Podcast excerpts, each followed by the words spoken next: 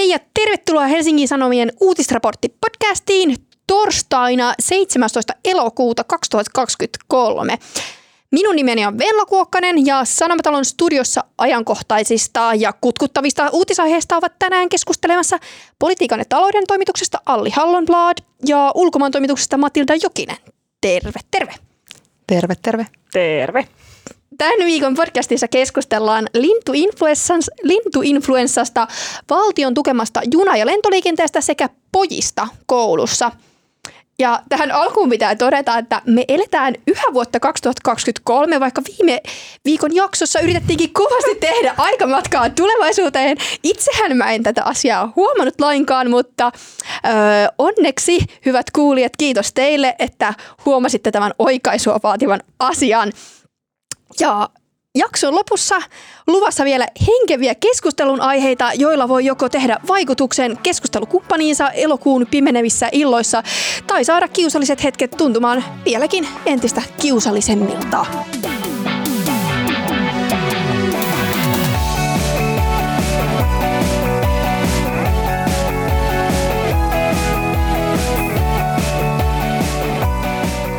Elikkä ekaksi lintuinfluenssaan. Lintuinfluenssa leviää Suomessa turkistarhoilla. Lintuinfluenssaa on todettu 24 turkistarhalla ja kaikille Suomen turkistarhoille on määrätty tehtäväksi tarkastukset. Tämän lintuinfluenssan vuoksi turkiseläimiä on määrätty lopetettavaksi noin 80 000. Määrät hiukan vaihtelee eri lähteissä. Ja Riistakeskus antoi myös poikkeusluvan tuhansien lintujen ampumiselle.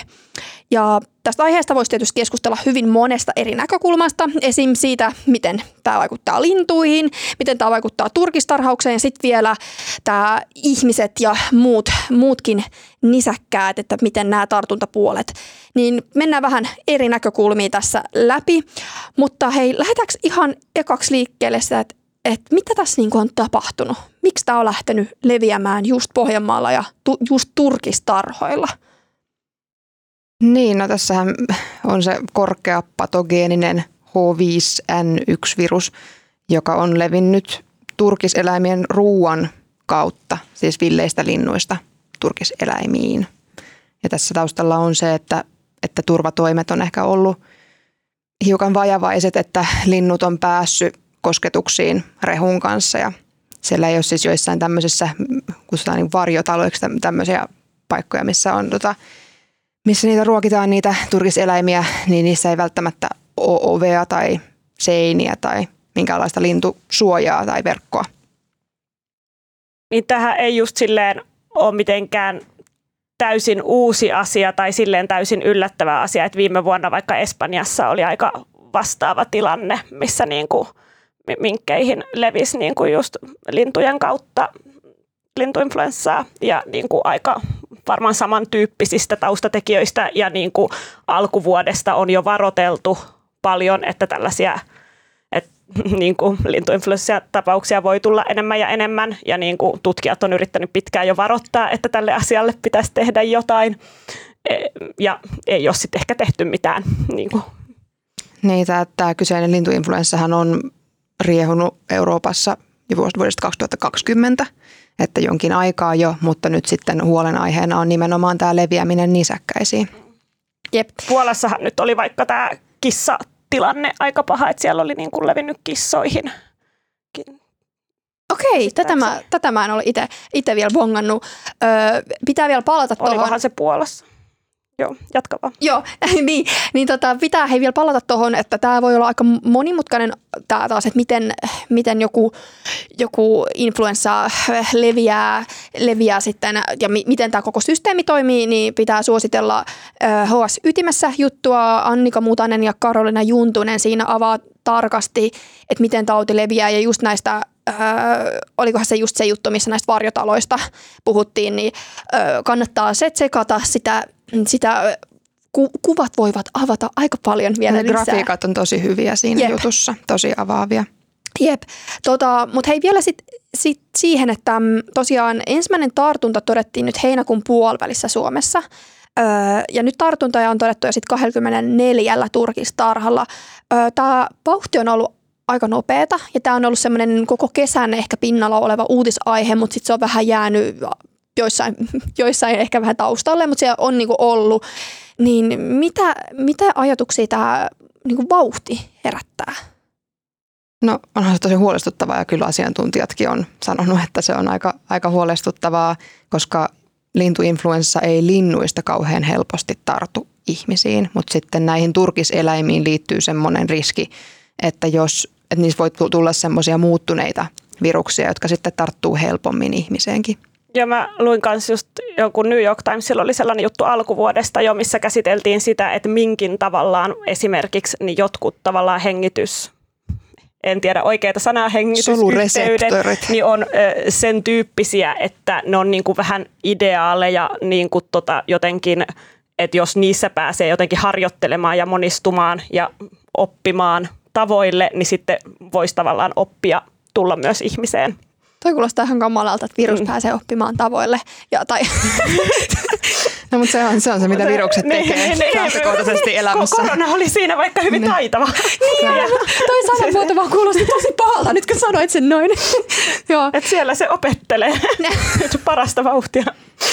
Toivottavasti se ei opi hirveän hyvin, mutta toistaiseksi oppi on ilmeisesti mennyt vähän liiankin hyvin perille nyt siellä. No niin, miten sitten... Tosiaan mä vielä haluan sitä niin kuin vähän käsitellä, että tähän lintuinfluenssan taltuttamiseen on nyt otettu sit keinoksi just aika ehkä raaltakin kuulostava tapa, että ihan puhtaasti niin kuin tapetaan ne turkiseläimet ja sitten tapetaan myös niitä luonnonvaraisia lintuja. Niin ja sitten näitä nahkoja ei voi esimerkiksi käyttää, niin... Mitä ajatuksia teissä herättää tavallaan tämä koko kuvio, että kun tulee ongelma, niin se tuhotaan tappamalla? No ehkä turkiseläinten kohdalla etenkin tuntuu vähän vaikealta tavallaan se raan määritelmä, koska ne eläimethän on siellä hyvin pian tapettavaksi tarkoitettuina muutenkin. Että eipä niitä mikään auvonen tulevaisuus siellä odota, jos ei heitä listitä tällä tavalla. Ei välttämättä niin auvoinen nykyisyyskään. Niin, ei nykyisyyskään, että tavallaan niin kuin ehkä se heidän osaltaan on parempi tappaa nopeasti, kun että se lähtee siellä leviämään ja hitaasti kidutaan pois. Mutta siis tavallaanhan vaikka raalta tuntuisi, niin siis tavallaan pandemian ehkäisyssä niin aika oleellistahan olisi just niiden alkavien pesäkkeiden tuhoaminen ennen kuin ne pääsee oppimaan ja leviämään pidemmälle, että tavallaan sitten kun se lähtee kunnolla jylläämään se ratas, niin sen jälkeen on hyvin paljon vähemmän tehtävissä.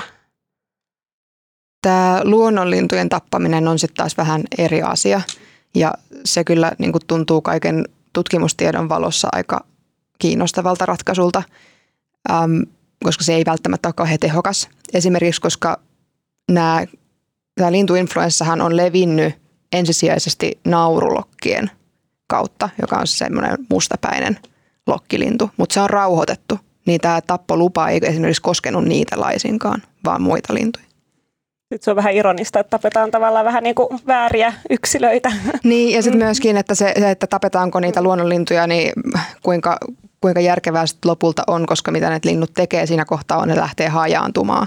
Ja sittenhän siinä saattaa käydä niin, että ne vie sitä jonnekin muualle. Mm.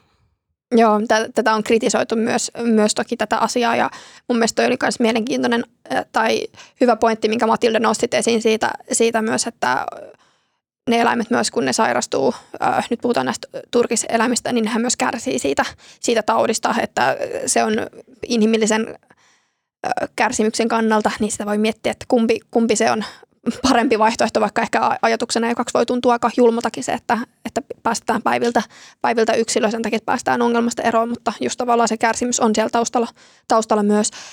Juurikin siinä ytimessä jutussa oli aika kylmäävästikin kerrottu siitä, että miten ne eläimet voi siellä tarhoilla, jossa sitä lintuinfluenssaa on.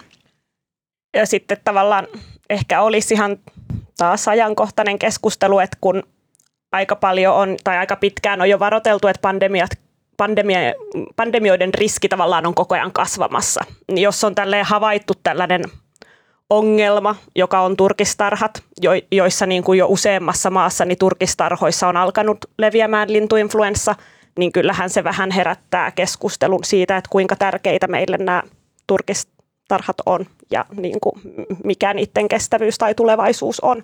Mut mä haluan vähän haastaa tuota näkökulmaa, koska tässä niin kuin totesit, niin on myös on käyty vaikka Hesarin mielipidepalstalla keskustelua siitä, että pitäisikö koko turkistarhaus lopettaa. Tämähän on poliittisesti ikuisuusaihe, mutta tavallaan se että tavallaan on aika äärimmäinen vaihtoehto myös, että kun tulee ongelma, niin sitten lähtee sitä tuhoamaan sillä ajatuksella sitä ongelmaa, että lopetetaan kokonaan joku elinkeino versus sitten, että yritettäisiin vaikka parantaa näitä oloja, jotta ne vaikka linnut eivät pääsisi lentämään sinne varjotaloihin, vai miksi niitä kutsuttiin, niin tavallaan asiat on aika silleen, niissä on monta harmaan eri sävyä.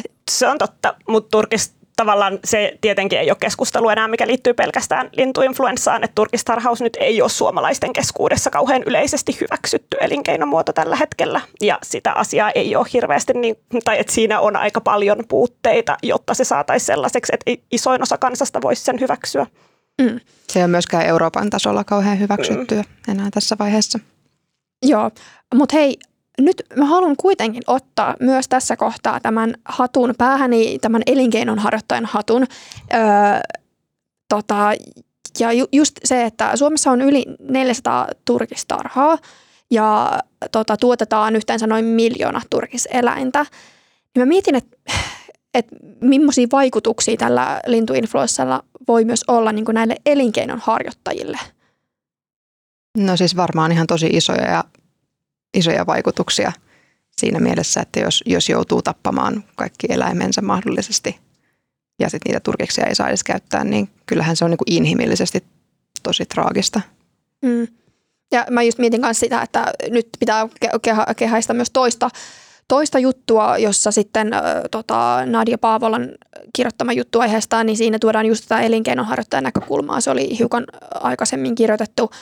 Ja siellä tuotiin myös esiin sitä ylipäätään sitä turkisalan tilannetta ja sitä, että miten tavallaan se, että tämä lintuinfluenssa on nyt tullut ja sitten aiheuttaa tällaista haastetta elinkeinon harjoittajille, niin sitten kuitenkaan se tilanne ei myöskään ollut sitä ennen helppo. Eli just se, että siellä oli esimerkki, että oliko se huhtikuun 2022, kun järjestettiin turkishuutokauppaverkossa, niin 90% vaikka minkin nahoista jäi myymättä.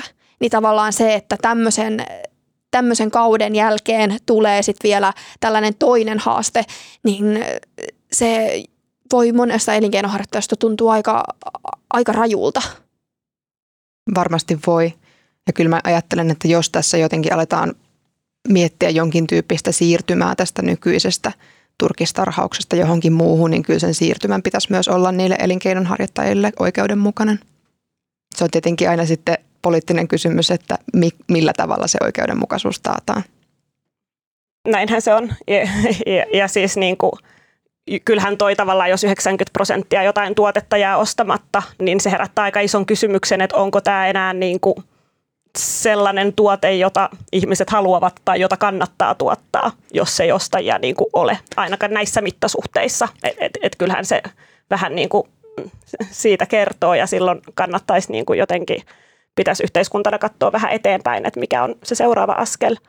Ja sitten tavallaan, niin kuin, tässähän on nyt vähän hyppään taaksepäin tähän niin kuin yleisen lintuinfluenssa-asiaan, että tässähän on se pieni pelko, että ihmiset on varmaan aika silleen niin kuin väsyneitä pandemian uhkaan, ja ketään ei ehkä ihan hirveästi tällä hetkellä kiinnosta joku pandemian ehkäisy, koska ihmiset on silleen, että come on, että kyllähän tässä on jo kärvistelty ja on ollut rajoitteita ja on ollut sitä sun tätä, mutta sitten taas jo niin kuin koronastakin varoteltiin, tai ei nimenomaan koronasta, mutta siitä, että joku pandemia voi olla tulossa, niin jo pitkään. Ja sehän ei tarkoittanut sitä, että sit kun se yksi tulee, niin se jää siihen, vaan se oli enemmän sellainen osoitus, että meidän nykyinen maailma toimii vähän niin kuin sillä tavalla, että ollaan tosi alttiita pandemioille. Ja se tarkoittaa, että se on hyvinkin todennäköistä, että se tapahtuu uudestaan, ja silloin jotenkin pitäisi reagoida ajoissa, koska vaikka se nyt olisi esimerkiksi tietyille elinkeinonharjoittajille iso juttu ja he tarvitsisivat siihen tukea, niin se on silti huomattavasti pienempi juttu kuin jos sitten taas Euroopassa vaikka pääsee leviämään niin kuin jo laajemmin niin kuin tämä asia, niin sitten se vaikuttaa kaikkiin aloihin siinä vaiheessa. Niin puhuuko se nyt tavallaan, pitää vähän tarkentaa, että puhuuko se nyt pandemiosta just tällä tavalla, että ne vaikuttaa vaikka just elinkeinon harjoittajiin vai puhuuko se siinä mielessä, että koska nyt koronan kohdalla on puhuttu myös ihmisistä ja niin kuin ihmisiin tarttuvista viruksista ja niin tavallaan, että kummasta sä nyt puhut tässä kohtaa? Ihmisiin tarttuvista, että jos se virus kehittyisi sellaiseksi, että se pääsisi ihmiseen, mihin on vielä matkaa, mutta sitten se, että siihen on matkaa, niin ei tarkoita, että se olisi mahdotonta. Niin, toki nämä leviävät virukset on ollut tosi vahvasti yhteydessä nimenomaan eläintuotantoon. Sekä korona että nyt tämä lintuinfluenssa. Ja lintuinfluenssalla on myös se historia, että se on levinnyt tällaisessa siipikarjatuotantolaitoksessa myöskin. Niin kyllä mun mielestä tässä on myös ehkä semmoinen niin kuin isommankin keskustelun paikka jossain kohtaa siitä, että onko tämä nykyisen kaltainen tehostettu eläintuotanto sellainen pitkällä tähtäimellä niin kuin kestävä tapa, jos sieltä sitten niin kuin tulee näitä muuntuvia ja tosi korkeapatogeenisia viruksia. Jossainhan just varoteltiin kanssa, että tämä sama, mitä nyt on tapahtunut niin kuin turkistiloilla, niin että voisi tapahtua periaatteessa myös possusika. Possueläimille ja että niidenkin tilat. Mitä näitä nyt on, näitä eläimiä, possueläimiä. Ja että nekin tilat pitäisi tarkastaa niin kuin, ja että joidenkin niin kuin, jos on niin kuin iso lintuinfluenssauhka, niin että pitäisi tarkastaa myös niitä. Ja sehän on vielä tavallaan sekä vielä isompi elinkeino, että vielä laajemmilla niin kuin maantieteellisillä alueilla löytyy isoja sikatiloja kuin mitä löytyy niin kuin vaikka minkki niin kuin turkistiloja. Niin siinäkin. Joo. Hei, vähän jo sivuttiinkin tätä ihmispuolta, niin mennään vielä vähän tarkemmin siihen, että millainen riski tai onko sellaista, että se virus leviää ihmisiin, niin vähän sitä sivuttiinkin, mutta miltä se näyttää nytten? Niin, no tietenkin just vähän riippuu siitä, että mikä sen viruksen seuraava oppimisaskel on, että kuinka tarttuva se on ihmisiin. Ehkä mä haluaisin nostaa sen asian esiin, että yksi semmoinen, mikä on niin kuin luonnonlintujen näkökulmasta tavallaan huolenaihe tai pelko on se, että ihmiset alkaisi pelätä lintuja liikaa tai jotenkin, että lintuviha tulisi jotenkin esiin. Se olisi ihan aito asia. Mä pelkään nyt jo lintuja vaikka kuinka paljon. Siis en minäkään silleen niin kuin kaikista linnuista välttämättä niin paljon välitä, vaikka poskihanhet esimerkiksi ei ehkä ole aivan suosikkilajini, mutta lähinnä se, että kyllähän niin kuin perushygienian avulla selviää aika pitkälle, että ei tarvitse niin kuin mitään luonnossa liikkumista vaikka varoa. Tai just, että toki on, jos ei kannata välttämättä kuolleita lintuja lähteä niin kuin syömään tai mitä niin maistatte kuolleita lintuja? Aina ennen olen sille ihan raakana, jos on löytänyt. Siis mä luin niin kuin BirdLife Suomen sivuilta tämmöisestä yhdestä tapauksesta, jossa ihmiset sairastuivat kyniessään luonnosta löytämiensä lintuinfluenssaan kuolleita joutsenia ruuaksi. Mitä? Kaikenlaista ihmiset puuhaa. Naurulokki oli kyllä lapsena mun lempilintu, että on vähän surullista, että niilläkin on tällainen kohtalo nyt koittanut. Mutta siis mun täytyy sanoa myös samaa, että kun mä kuulin tämän naurulokki-asian, se jotenkin herätti ihan eri tavalla niin kuin sympatioita, vaikka just tämä valkoposkihanhi. Tai sillä tavalla, että ehkä tuossa, niin kuin Alli, mitä sä sanoit, niin siinä on ehkä oikeasti pointtia, vaikka mä vähän nyt niin kuin naureskelin tälle. Tai olin silleen, että linnut on jo pelkää niitä muutenkin, mutta taustalla ehkä se, että mä tosiaan harrastan lintuja jonkin verran ja se on siis ehkä semmoinen harrastus, että aina välillä kun siitä asiasta puhuu, niin tuntuu vähän kuin olisi joku lapsi, joka puhuu jostain mielikuvitusystävästä. että tässä kuuluu vaikka tiltaltti ja kuuluu hippiäinen ja sitten keskustelukumppanin reaktio usein on sellainen, että hei kiva. Kiva sulle. Ihmiset ei arvosta lintuja tarpeeksi. No ei, en mä tarkoita sitä, mutta se on ehkä semmoinen, niin kuin se on oma semmoinen pieni kiinnostuksen kohteensa, ja jos sitä kiinnostusta ei ole, niin sitten jollain tavalla maailmaa ehkä hahmottaa vähän eri tavalla. Ja siis totta, ja varmasti myös se, että tavallaan kun puhutaan myös näistä linnuista ja siitä, että kuitenkin lintuinfluenssaan haastava tilanne linnuille, siihen on kuollut paljon lintuja, niin pitää ehkä jotenkin muistaa myös se, että me ei voida luonnosta ottaa jotain yhtään asiaa, mistä me vaikka ei tykätä. Leikitään nyt, että se on vaikka se valkoposkihanhet, niin ei voida poistaa, koska ekosysteemit on niin monimutkaisia jotenkin kokonaisuuksia ja just se, että voi olla myös tosi vaikea hahmottaa niitä, että miten se koko ketju menee ja mitkä ne seuraukset on niin tavallaan jotenkin tämmöinen kokonaiskuvan hahmottaminen myös voi olla todella vaikeaa. Näinpä. Ja niin kuin tavallaan just se, että tälleen arki-ihmisenä, vaikka kaikkistahan meistä on nyt tullut ammattivirologeja koronan myötä ainakin, jos Twitteriä selasi niin nykyistä Xää, niin tuli ainakin sellainen vaikutelma, että jokainen on ykkösasiantuntija tässä, miten leviää. Mutta että tavallaan se on varmaan aika vaikeasti hahmotettava ja ennakoittava, että missä kohtaa sitten se niin kuin muuttuu kuinkakin suureksi riskiksi ihmisille vaikka, mutta tavallaan ehkä on nyt huomattu, että kannattaa mieluummin olla ajoissa varovainen kuin siinä kohtaa, kun maito on kaikkialle kaatunut varovainen, koska se, mitä vaatii, on ihan eri taso. Ja kun tästä lintuinfluenssasta just on ollut sitä, että niin kuin, sit jos se pääsisi leviävään tavallaan, niin se on ihan hirveästi tappavampi kuin vaikka korona oli. Niin sitten tavallaan niin kuin se tuo siihen oman eri askeleensa, ja nyt vaikka vielä ollaan niin kuin ihmisestä hyvin kaukana, niin on kuitenkin ollut esimerkiksi nämä Puolan kissajutut, mä nyt tsekkasin ne, niin nekin oli silleen, että ne oli aika silleen eri puolilla ja aika erityyppisiä kissoja, että oli sekä ulkokissoja että sisäkissoja, että näin, ja siitä oltiin aika huolissaan, että miten se on levinnyt niin erilaisiin ja niin kuin toisistaan erillään, kun nämä vaikka turkistarhaeläimet on kuitenkin ollut silleen, että se iskee niin kuin yhteen paikkaan, missä ne eläimet on niin kuin aika supussa keskenänsä, mutta sitten et siinä kohtaa, kun se alkaa tolleen leviään erillään toisista oleviin yksilöihin. Joo, mä sain kiinni. Hei, mä haluan vielä lisätä tähän lintuinfluenssaan ja ihmisiin, niin silloin kun,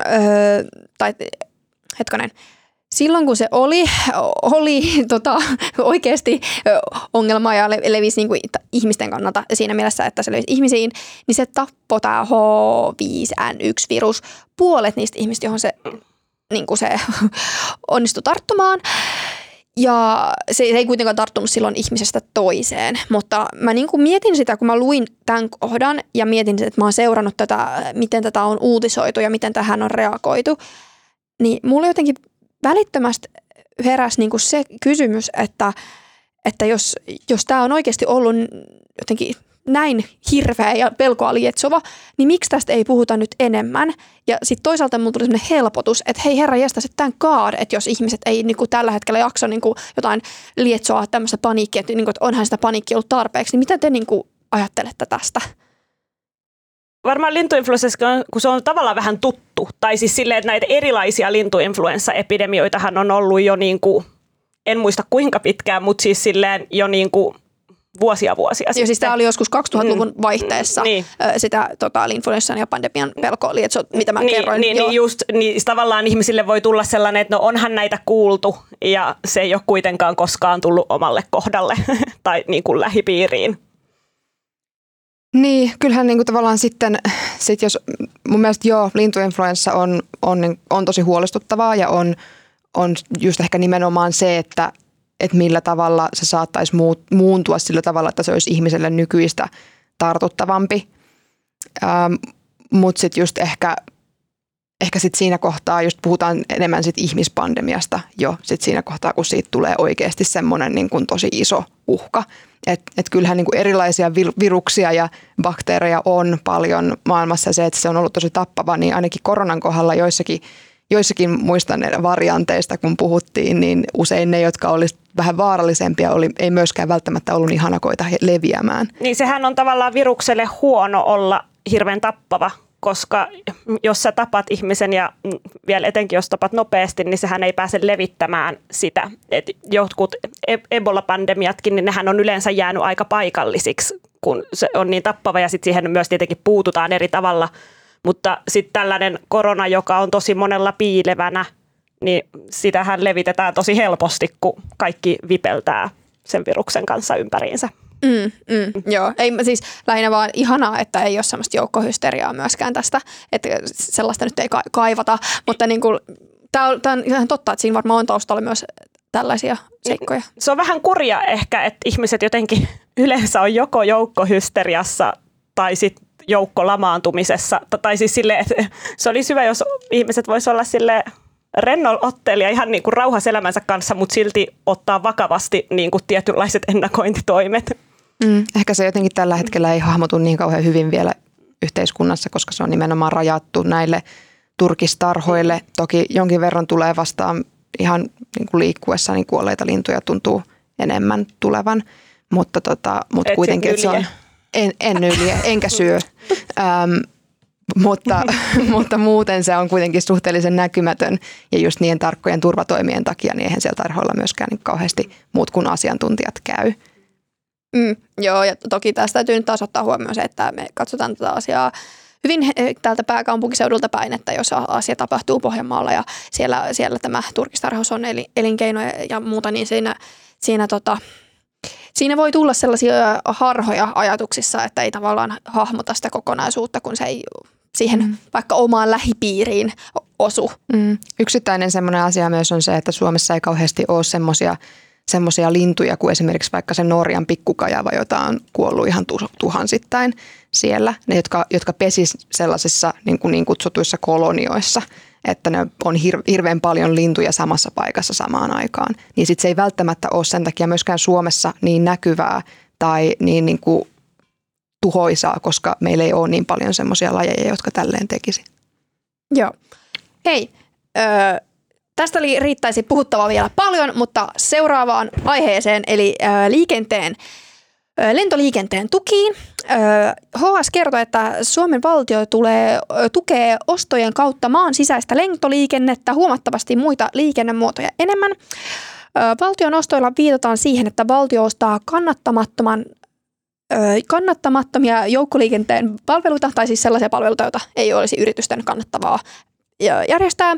Ja valtion suora tuki lentomatkusta kohden on 96 euroa per matkustaja, ja sitten taas vastaavasti junamatkan kohdalla se olisi niin kuin 4 euroa. Eli tässä on niin kuin yli 20 kertaa enemmän tukea lentomatkustukseen verrattuna junamatkustukseen. Ja Alli, tämä oli sun juttu. Ja ennen kuin aletaan perkaamaan vielä tarkemmin, että mitä tässä on taustalla, niin voisitko sä vähän vielä avata? Mä en halun tuoda ilmi jotenkin tätä vähän journalistista prosessia, niin miten tämä asia selvisi ja miksi tästä puhutaan just nyt? No tässä tietenkin taustalla on se, että kesällä on keskusteltu tosi paljon lentämisestä ja lentämisen ilmastovaikutuksista, joka sit usein herää tämmöisten erilaisten ilmastonmuutokseen kytkettyjen sään ääriilmiöiden ja erilaisten luonnonkatastrofien kohdalla, joka nyt sitten tänä kesänä suomalaisille oli just Rodoksen, erityisesti maastopalot ja Välimeren maastopalot noin ylipäätään. Niin sitten tavallaan perehdyttiin tämmöisiin lentämiseen ja matkailuun keskittyviin seikkoihin ja mua alkoi kiinnostaa se, että millä tavalla Suomen valtio suoraan tukee lentämistä muihin kulkumuotoihin verrattuna. Ja se oli tavallaan tämän jutun alku ja sitten ensimmäinen asia, mitä siinä kohtaa tehdään, aletaan sitten soitella eri ministeriöihin ja vähän kerätä sitä tietoa, koska se, että käy itse läpi valtion budjettia, niin se on sellainen taito, jota itselläni välttämättä ei niin kuin kauhean syvällisesti ole, koska se vaatii aika paljon niin työtunteja, niin ministeriöistä usein näissä osataan sitten myös auttaa. Joo, hei, voiko sä vielä vääntää rautalangasta, että mistä me puhutaan, että kuuluuko vaikka joku Helsinki-Oulu tähän kategoriaan vai onko tässä kyse jostain toisenlaisesta? Me ei puhuta Helsinki-Oulu-yhteydestä, koska se on markkinaehtoinen, eli sitä ei osteta. Eli tässä puhutaan nimenomaan sellaisista lentoliikenteistä kotimaassa, ei, pelkästään kotimaassa, ei ulkomaan lennoissa, jotka toimii markkinaehtoisesti, mitä valtio ostaa nyt tässä tapauksessa Finnairilta, joka voitti sen kilpailutuksen, koska se olisi muuten kannattamatonta se lento. Nämä nimenomaiset kentät, joita tässä käsiteltiin, niin on semmoisia, muun muassa semmoiset kentät, joiden lentoliikenteen Finnair pitkälti lopetti koronan myötä ja valtio alkoi ostaa. Ne kentät on Kajani, Kemi, Kokkola, Pietarsaari, Joensuu, Jyväskylä. Eli olisiko tilanne se, että jos valtio ei tukisi, niin näitä niin lentoja ei olisi? No ei välttämättä. Siis varmaan lentoja olisi vähemmän. Sitten siinä pitäisi etsiä jotain muita rahoitusratkaisuja. On siis muitakin kenttiä Suomessa, joissa on jonkin tyyppinen kunnallinen rahoittaja. Ja yksi näistä on esimerkiksi Pori, jossa Porin kaupunki vastaa suuresta osasta niistä lentoliikenteen kuluista, mutta siellä on myöskin paikallinen kauppakamari on myös yksi näistä rahoittajista. Mutta toki on ihan todennäköistä, että jos siinä ei nyt sitten tulisi mitään semmoista tahoa, joka sitä olisi innostunut rahoittamaan, niin sitten ne lentoliikenteet näille kyseisille kentille ainakin vähenisi huomattavasti. Siis mun on pakko nostaa yksi tosi mielenkiintoinen fakta täältä sun jutusta. Niin mun mielestä jotenkin tämä kuvaa ehkä sitä tilannetta kanssa, että välillä tulee lennetty jopa tyhjiä lentoja ja sitten että keskimääräinen täyttöaste olisi 25%. Niin se ehkä kuvaa sitä just niin kuin tätä markkinaehtoisuutta tai markkinaehtoisuuden vaikutusta, jos sellainen olisi, niin ihan varmaan hirveästi ei silloin lentoja olisi, jos tilanne on tämmöinen, erityisesti nämä tyhjät lennot. Mutta hei Matilda, joo. Saanko sanoa vielä sen, että se on jonkin verran ilmeisesti kokonaiskuva on parantunut tänä vuonna, kun lentoliikenne on vähän elpynyt niistä koronavuosista. Että toi on semmoinen viime vuoden luku muistaakseni. Joo. Yes. Hei, mutta nyt Matilda, mitä ajatuksia sulle heräsi tästä jutusta tai tästä aiheesta?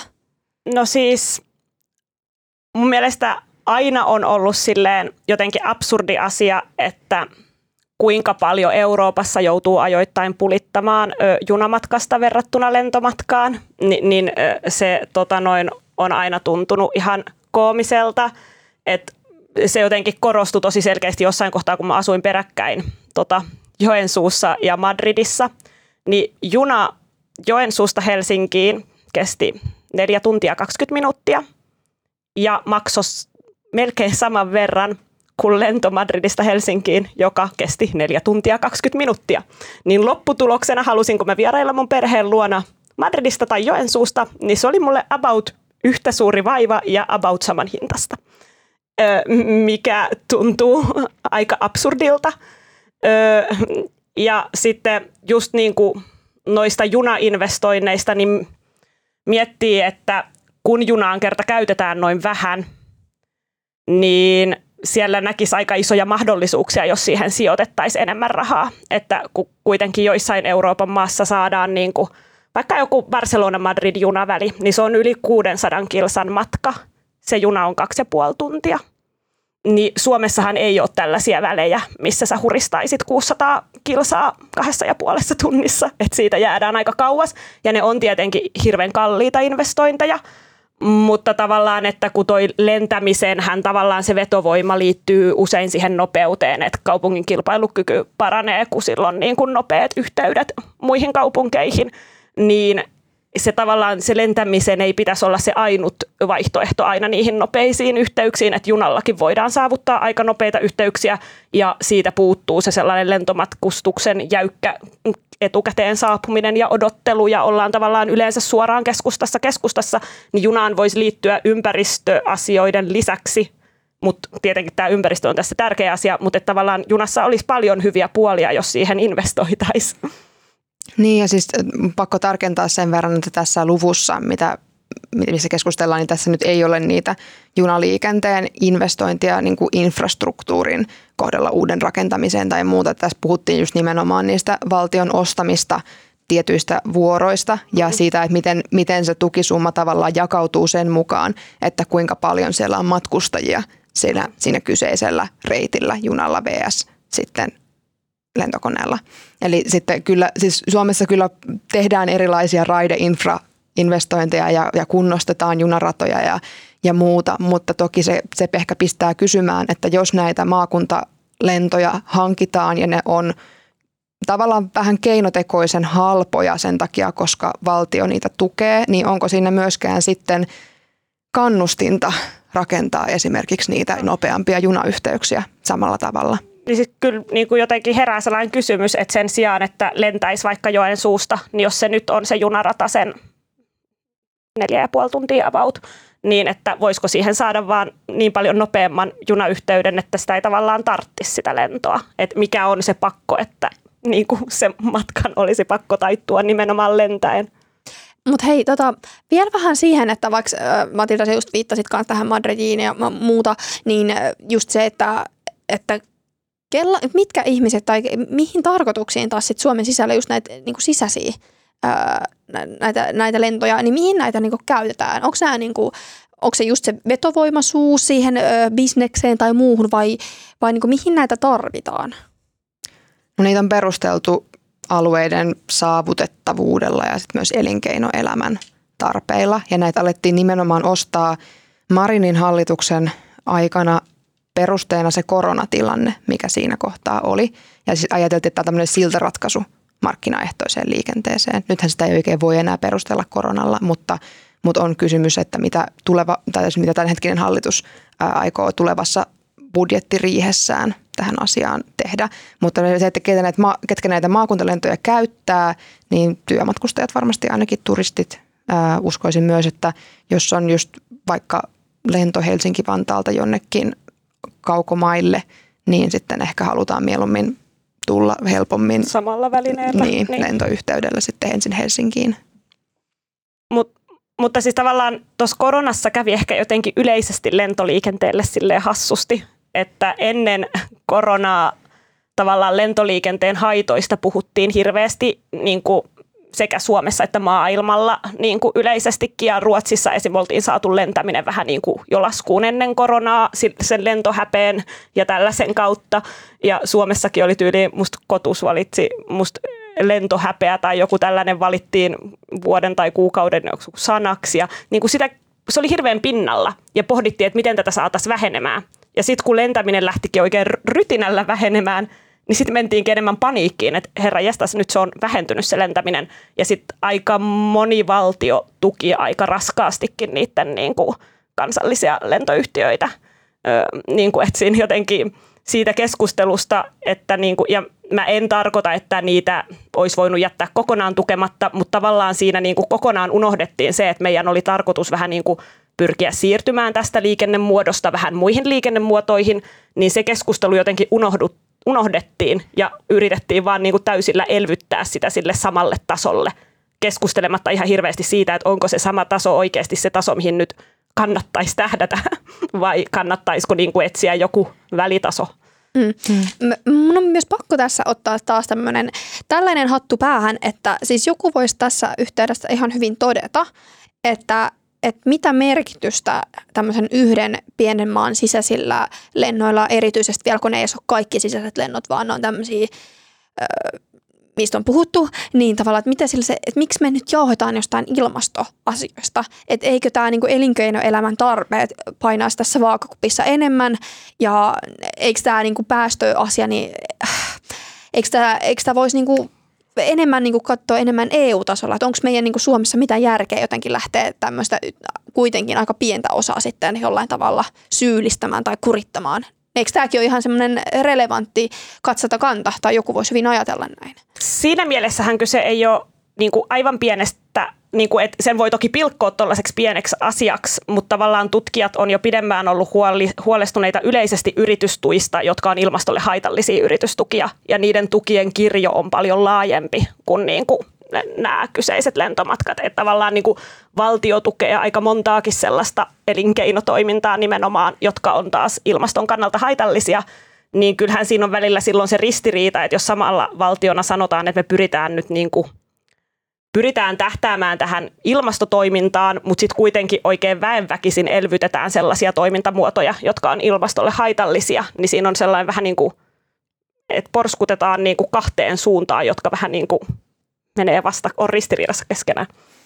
Niin, no siis kun katsoo globaaleja lentoliikenteen päästöjä, niin onhan nämä Suomen maakuntalennot aivan pieni hitunen siinä kokonaiskuvassa, mutta sitten jos ajattelee tavallaan niiden ostolentojen määrää, että kuinka paljon sieltä ihmisiä matkustaa, niin kyllähän siinä kohtaa ne henkilökohtaiset hiilidioksidipäästöt nousee aika isoksi.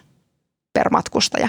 Et se on sinänsä ihan niinku relevanttia pohdintaa, että kun lentäminen on tosi ilmastointensiivistä, niin missä kohtaa tavallaan pitää miettiä sitä, että kuinka iso se päästökuorma on nimenomaan per ihminen.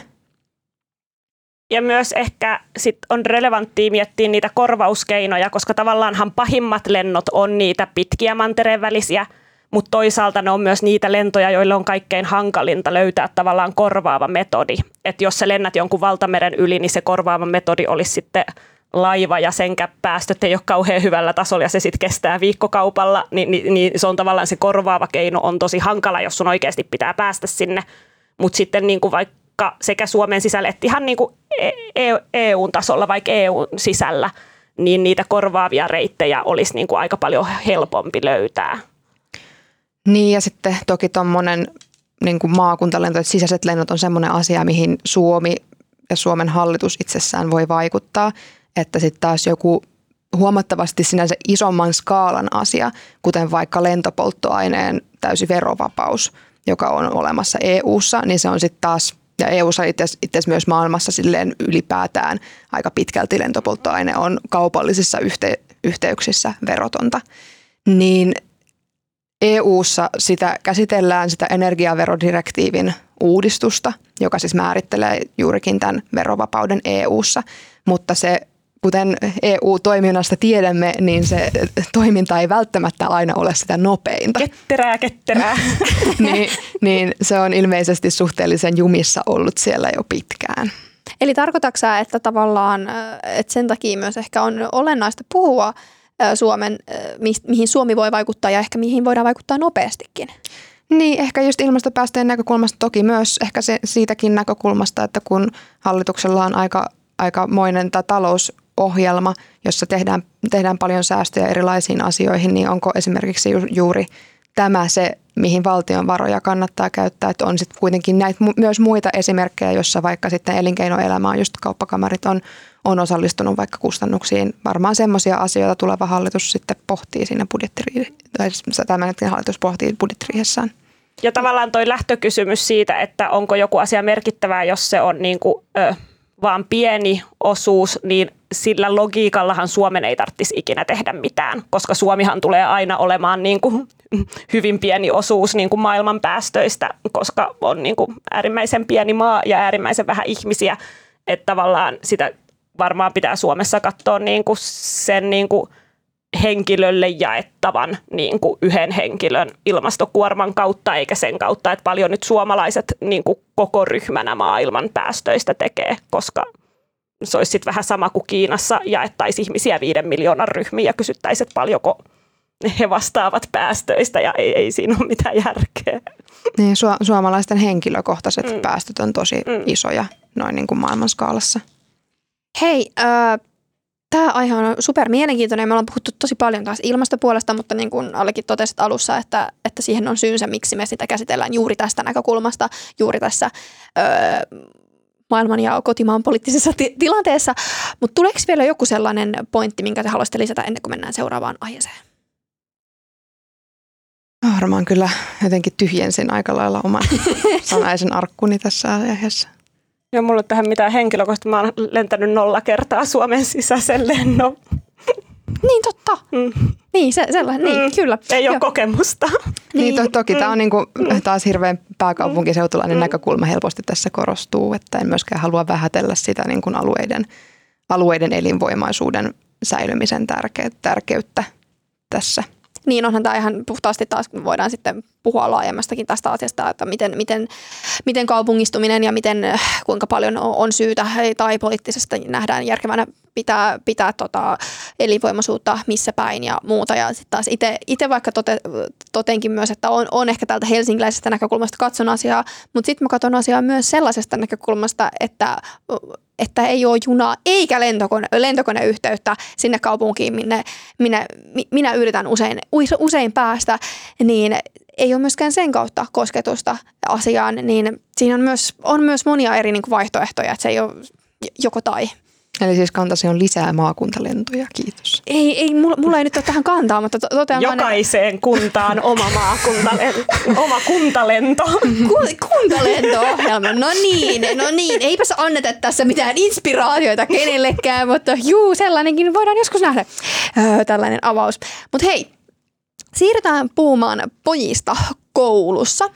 Eli suomalaisten koululaisten PISA-tulosten kehitys on herättänyt huolta jo pidemmän aikaa. Ja HS julkaisi jutun, jossa perataan, että itse asiassa tyttöjen tulokset ovat yhä huipputasolla, mutta tulosten heikkeneminen liittyy erityisesti poikien tulosten romahtamiseen.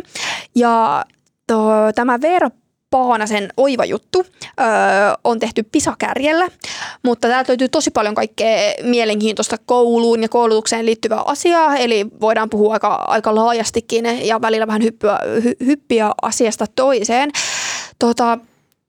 Tosiaan monta mielenkiintoista yksityiskohtaa. Oliko teillä joku yksittäinen asia, minkä te niinku bongasitte, että haluaisitte ehdottomasti jotenkin nostaa esiin?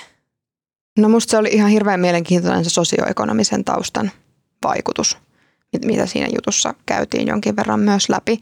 Ja siinä mun pitää pikkasen luntata, mutta siis korkean tulo- ja koulutustason perheessä pojat meni todennäköisemmin lukioon kuin tytöt, kun taas sitten pienituloisessa perheessä tyttäret meni todennäköisemmin lukioon ja keskeytti harvemmin kouluun kuin mitä pojat. Niin mun mielestä tämä kyseinen vertailu oli siinä tosi mielenkiintoinen. Siinä oli myös se, että ilmeisesti niin sen sosioekonomisen skaalan yläpäässä, niin siellä ei ollut niitä sukupuolten välisiä oppimiseroja juuri lainkaan, kun taas sitten alimmassa oli kaikkein suurimmat. Niin se oli musta jotenkin niin kuin kiinnostava ja toisaalta ehkä myös jotenkin järkeenkin käypä niin kuin yksityiskohta tästä, että millä tavalla se perheen sosiaaliluokka siihen vaikuttaa. Joo, siis mä itse asiassa pongasin tuon ihan täysin saman faktaan. Se voi olla, että pongattiin tämä fakta myös sen takia, että se on ehkä sellainen puoli, mitä ei ole niin paljon ehkä puhuttu tai ei ole ollut niin pinnalla tai sitten ei ole vaan osunut omiin silmiin. Mutta tavallaan, että onhan siitä vaikka keskusteltu, sit jos mennään nyt taas täältä hyvin laajalla isolla pensselillä, että on puhuttu vaikka yliopistoista ja miten vaikka luokkatausta vaikuttaa siihen, että kuinka usein hakeudutaan ja millaisia tilanteita se voi tuoda vastaan, kun ei jotenkin tunnetakaan sitä kulttuuria. Mutta tavallaan just tämä, että se näkyy jo ehkä niin kuin näinkin, voiko sitä sanoa varhaisessa vaiheessa, mutta on se ratkaisevassa vaiheessa, niin se ehkä itselle kanssa pisti silmiin, että se oli aika mielenkiintoista. Ja että kuinka paljon se vaikuttaa nimenomaan just poikien tuloksiin, koska tästähän on aiemminkin ollut ulkomailla juttua, että niin kuin tyttöjen ja poikien väliset erot näkyy just eniten niin kuin niiden kaikkein huonoiten pärjäävien niin kuin oppilaiden keskuudessa, että ne huonoiten pärjäävät pojat on sitten niin kuin tosi huonosti pärjääviä, niin sitten kun samalla sanottiin, että Suomessa on sosioekonomiset niin kuin erot, niin niiden vaikutus opetukseen lisääntynyt, niin voiko se osaltaan just olla keskeinen tekijä, jos niin kuin aina tavallaan huonoiten pärjäävät pojat on niin kuin pärjännyt erityisen huonosti, mutta jos nyt niitä on yhä enemmän ja ne jotenkin korostuu ryhmänä. Mä just meinasin, mun seuraava kysymys olikin täällä, että jutussa käy ilmi, että osalla menee hyvin ja osalla menee sitten entistä huonommin ja yläkoulussa jo poikien välillä on paljon hajontaa. Niin mistä tämä niinku kertoo ja onko meidän syytä olla huolissaan tästä asiasta? Niin, tuossa jutussa jonkin verran käytiinkin sitä läpi, että tytöt hakeutuu helpommin lukioon ja pojat sitten taas muihin vaikka ammattikouluihin. Niin ehkä se sitten, mitä siinä tutkijatkin sanoo, että se kertoo sit siitä, että osa pojista saattaa ajatella siinä yläkoulun aikana jo, että halutaan sitten mennä muualle kuin lukioon, eikä välttämättä sitä kautta se motivaatio korottaa niitä arvosanoja on niin suuri. Musta se ainakin Helsingin tasolla ehkä lannistaa, kun on katsonut niin kuin viime aikoina noita niin kuin keskiarvorajoja lukioihin, niin moniin niin kuin ihan peruslukioihin vaaditaan nykyään ihan hirveän korkeata keskiarvoa, niin mä voisin ainakin kuvitella, että se luo osalla ihmisistä jo ennalta sellaisen, että mä en edes lähde tähtäämään lukioon, jos vaaditaan niin kuin hirveän hyvä keskiarvo. Jotenkin, että se ei tunnu silleen saavutettavalta. Koska ennen niin kuin lukiokeskiarvot oli Helsingissä aivan eri tasolla. Ennen joku niin kuin 7 keskiarvo oli ihan niin kuin perusmoneen lukio on vähän päälle 7. Nykyään on hirveästi lukioita, missä on niin kuin 9 pintaan pitää olla keskiarvo. Niin se voi tuntua tosi monille silleen aika kaukaiselta. Niin tavallaan miksi lähtee, tai moni voi siinä yläasteen vipellyksessä ajatella, että miksi lähtee tavoittelemaan jotain, mikä on niin kaukana. Se on jotenkin vähän ehkä liian aikaisin pitää nykyään silleen saavuttaa niin kuin tietynlainen taso. Se on mun mielestä on niin hauskaa seurata, ja siis hauskaa tarkoitan sillä mielessä, että tämä on jotenkin taas kerran omasta elämänpiiristä niin kaukana just tämä Helsinki-keskeinen maailmankuva, koska itse just on sieltä pieneltä paikkakunnalta, jossa on siis 1 lukio, jossa on sitten kaikki lukio menevät samassa paikassa, ja niin kuin keskiarvoraja oli ehkä silloin sanotaan muodollinen, että jos se ihan riittänyt, niin sitten ehkä rehtorin puheille vähän keskustelemaan, että olisiko tässä vähän jotain, olisiko vähän mahdollista ja voisiko jotenkin motivaatiolla osoittaa tai tämän tyyppistä settiä. Niin tämä tuntuu, varmasti tilanne on näin ja tästä on myös itse, kun olen vaikka opiskellut pedagogisia opintoja, niin ollaan käsitelty paljon just tätä stressiä, jota nuorilla on nykyisin, mutta sitten samaan aikaan se tuntuu tosi hassulta taas, että onko tässä myös kaupunkien välillä ja lukioiden välillä jotenkin tosi, tosi isojakin eroja, että mietin taas, että onko meillä jollain tavalla vinoutunut tämä katsomiskanta, jos mä katson täältä Helsingistä päin tätä asiaa. Varmasti se ainakin poikkeaa isoissa kaupungeissa semmoisesta ihan maaseutu. Niin siis vinoutunut on ehkä vahva, niin kuin siis, että no on 2 eri todellisuutta ja osa meidän nuorista elää yhdessä todellisuudessa ja osa elää toisessa ja osa kolmannessa. Tai siis silleen, että ei mikään niistä ehkä ole väärä näkökanta vaan eri ihmisillä, vaan se niin kuin heitä koskeva todellisuus on eri ja ne asiat, mitkä siihen vaikuttaa, on vähän erilaiset. Tässä jutussa tuotiin myös esiin se, että ammattikouluissa ilmeisesti tämä keskeytysprosentti on aika iso, niin tavallaan, että se puhuu jonkin verran myös sen puolesta, että välttämättä semmoinen keskittäminen ei ole kauhean hyvä asia pojille sen takia, koska se voi kertoa siitä, että jossain opiskelija on tyytynyt siihen lähiseudun, siihen lähimpään koulutustarjontaan, joka sitten välttämättä ei vastaakaan sitä alaa, minne haluaa. Mua niin kuin se jotenkin jäi kiinnostaa ja se on vähän mysteeri ehkä jollain tavalla, että niin kuin samaan aikaan just niin kuin Suomen PISA-tuloksen romahdusta on selitetty hirveästi poikien niin kuin PISA-tulosten romahtamisella, mutta sitten samaan aikaan niin kuin tosi monessa maassa on, niin kuin näitä on käyty keskustelua siitä, että pojat on pärjää huonommin lukemisessa kuin tytöt ja että niiden koulumenestys niin kuin on menossa huonompaan suuntaan kuin tytöille. Ja että niin kuin sama keskustelu on tosi monessa maassa, niin miksi se tavallaan on just sitten meillä romauttanut ne PISA-tulokset? Mun mielestä myös tavallaan olennainen osa sitä keskustelua on se, että pitää jotenkin muistaa siinä se, että mitataanko me juuri sitä, mitä meillä opetetaan myös. Että se, että huolestuttavaa, että jotkut tulokset romahtaa, no varmasti, mutta tavallaan jotenkin se pitäisi muistaa, että onko meidän opetussuunnitelmat, jotka on muuttuneet matkan varrella, niin onko niissä niin kuin tavallaan samat painotusasiat. Ja tätä on vaikka just käyty myös läpi mun opinnoissa, joita olen tehnyt niin monessa eri paikassa, ei aleta siitä puhumaan, mutta just tätä puolta, että eikö se ole myös vähän silleen, että sitä saadaan, mitä mitataan, tai sitten, että jos halutaan mitata jotain asiaa, niin sitten silloin pitäisi panostaa just siihen. Niin ehkä tämä on Suomessa semmoinen kriisi myös sen takia, koska ollaan oltu niin älyttömän ylpeitä niistä PISA-tuloksista. Joo. Se on ollut maakuvan vahvimpia tällaisia, mitä on haluttu niin kuin viedä maailmalle. Et meillä on tämä koulutus ja kaikki Suomi-työtä tekevät korostaa Suomen koulutuksen niin kuin riemuvoittotarinaa. Ja sehän tekee siitä ehkä vielä kiusallisempaa just, että se niin kuin keskeinen viesti tässä Suomen koulutuksen kauniissa tarinassa on ollut se, että kun me tarjotaan kaikille tämä tasa-arvoinen koulutus ja meillä kaikki pärjää yhtä hyvin, niin sitten jos siellä ne niin kuin erot niin kuin hyvin pärjäävien ja huonosti pärjäävien välillä ja niin kuin sosioekonomisen taustan perusteella niin alkaa korostumaan, niin siinä tulee se kysymys, että onko meillä enää niin tasa-arvoinen malli kuin, mikä se tarina on ja mihin on totuttu tavallaan.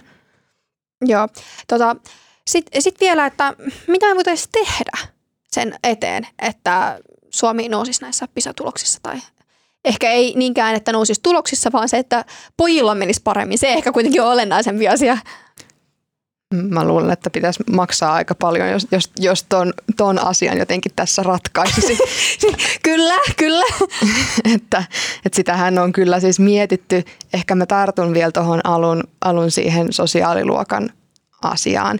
Että mun mielestä se, että poikien sisällä, nythän tässä tosiaan tässä tutkimuksessa tarkasteltiin nimenomaan sukupuolta niin kuin kaksijakoisesti tyttö-poika-asetelmalla, niin poikien ryhmän sisällä on niin paljon hajontaa, niin kertoo myös siitä, että siellä on jotakin sellaisia, että ei ole vain yhtä poikaa. Ja ei ole tavallaan nyt, meillähän on tässä myös all female panel tässä keskustelemassa. Kaikilla tosi omakohtainen, poikien hyvinvointi. Nyt tämmöinen niin kuin vallankumouksellinen asia, mitä sanon tässä, että kaikki pojat eivät ole samanlaisia. niin että ehkä silleen niin kuin myös se sukupuoli. Tyypittely, keskustelu ei välttämättä vie ehkä kauhean pitkälle, kun siitä on puhuttu nyt jo tosi pitkään tästä samasta asetelmasta, niin ehkä just nimenomaan kannattaisi laajentaa se tarkastelua siihen, että koskisi enemmän niin kuin sitä sosioekonomista puolta ja sitten myös ehkä etnistä taustaa, koska siinäkin on aika paljon merkitystä, että miten vaikka lukutaito toimii. Mutta se oli ihan kiinnostavaa niin kuin niissä tuloksissa kanssa, että kuinka pieni prosentti enää niin kuin lapsista on kiinnostunut lukemisesta ja haluaa lukea.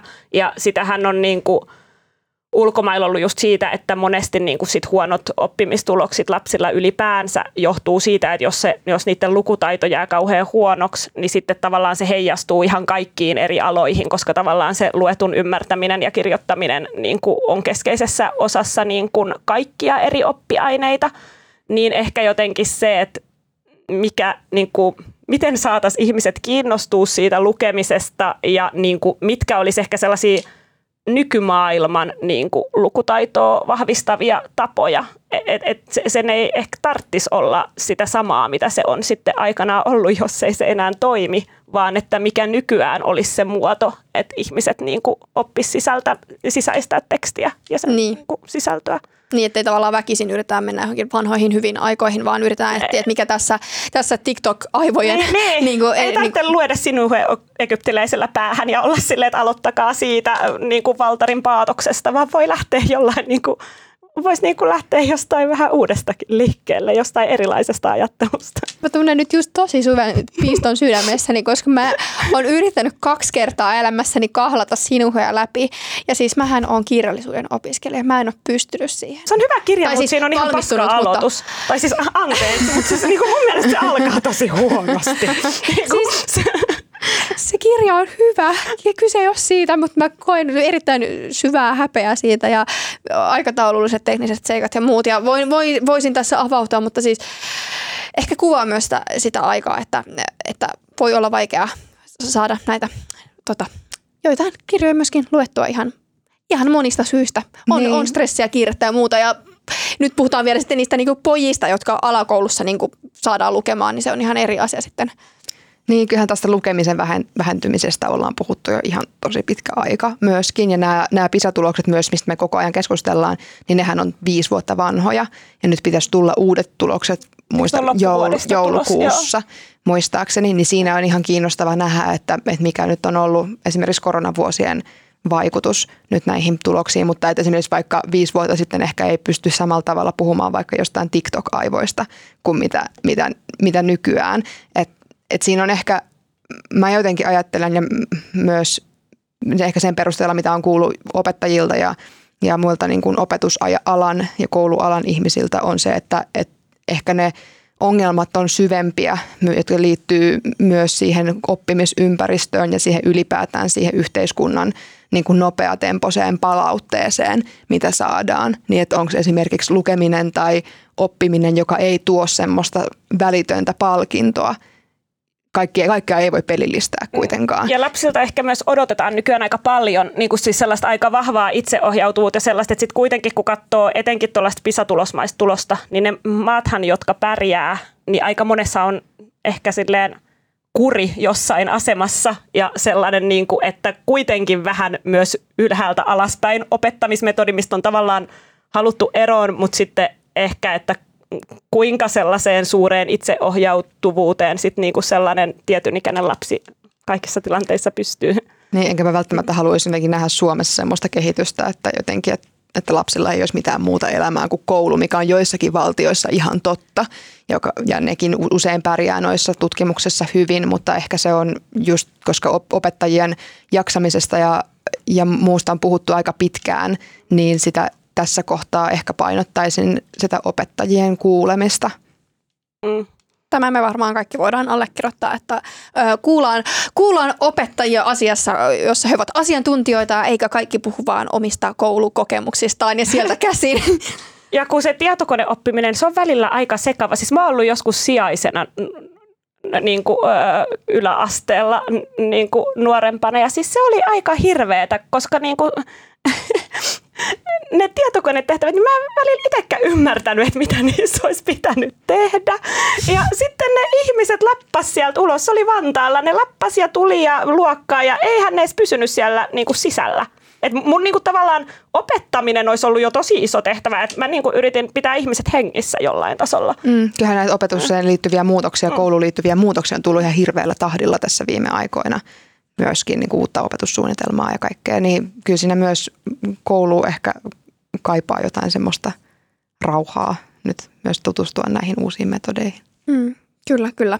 Hei, aika rientää, mennään seuraavaan aiheeseen tai siis suositusosioon ja hei, yleisurheilun MM-kisat alkaa viikonloppuna, kun te istahdatte kisa katsomaan ja odottelette suomalaiskiiturien ja Vilma Murron suorituksia ja nappaatte siinä sivussa itsekin vähän urheilujuomaa, niin mistä te alatte virustoverin kanssa sitten hiljaisempina hetkinä vähän höpötellä?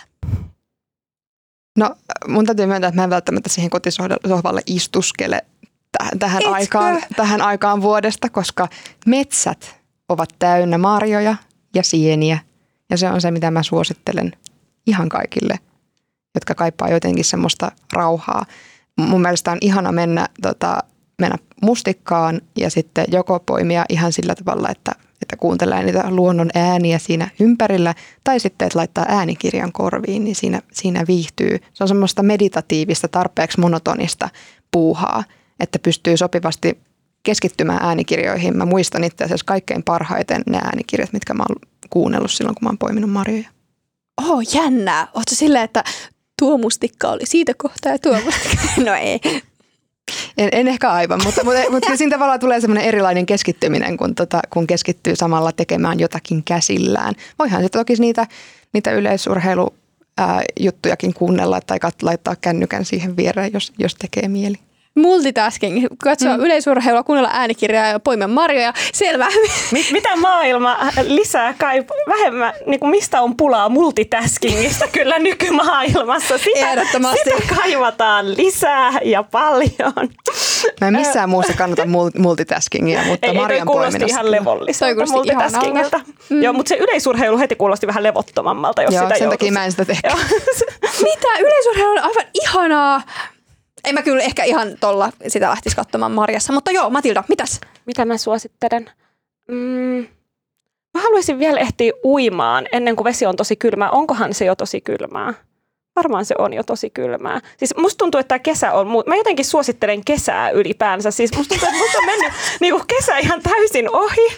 Ja siis nyt mä tajusin, että eihän sitä enää ihan hirveästi ole jäljellä. Ei, nyt ei, piip, tähän kohtaan, nyt ei, please, ei. Ei, kun mä nimenomaan suosittelen sitä, että nyt terassille ja nyt piknikille ja niinku merenrantaan, uimaan.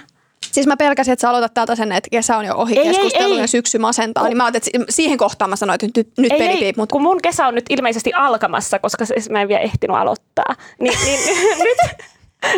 mä suosittelen sitä kaikille. Kyllä ainakin viime viikonloppuna pystyi vielä uimaan järvessä. No niin. Hei, mä ehdottomasti kannatan myös tätä kesäistä ohjelmaa vielä. Mä oon lukenut hiljattain Sara Al Husainin kirjan Huono tyttö. Kyse on oma elämänkerrallisesta romaanista. Mä mietin alkujuontoa, että mä sanoin, että joko teet vaikutuksen jollain syvällisellä keskustelulla tai sitten että kiusallisista tilanteista vielä kiusallisempia. Mä en ole varma kumpi olisi, jos tästä aiheesta alkaisi keskustella, koska kirjahan on tosi traaginen. Tosiaan kertoo pakkoavioliitosta. Suomessa asunut nainen pakotetaan irakilaisen serkkuunsa kanssa naimisiin ja ottaa kantaa lasten naisten asemaan muslimiyhteisössä. Niin, ei ihan ehkä, tai siis ei millään tavalla kepeää luettavaa, mutta hyvin mielenkiintoista. Ja voin sitä teosta kyllä suositella luettavaksi. Ja näihin traagisiin tunnelmiin. Mä mietin tätä kesää ja sit sä tuot tollasen. No, jos mä olisin tiennyt, että sä suosittelet kesää, niin tää olisi jäänyt ehdottomasti tähän loppuun. Oi ei, nyt mulla on ihan hirveä fiilis. Koko uutisraportti suosittelee kesää. Kyllä. Lämpimästi kaikille. Kyllä. Oh, palautetaan tämä tähän aurinkohymiöihin ja muihin ihaniin lämpimiin tunnelmiin. Yes, siinä kaikki tältä erää. Kiitos Alli Hallonblad. Kiitos. Kiitos Matilda Jokinen. Kiitos. Äänen ja kuvan meille tällä viikolla tekee Janne Elkki. Ja me otetaan mielellään palautetta vastaan, joten sitä saapi lähetellä. Se olisi kiitos ja näkemiin tältä erää ja moi moi!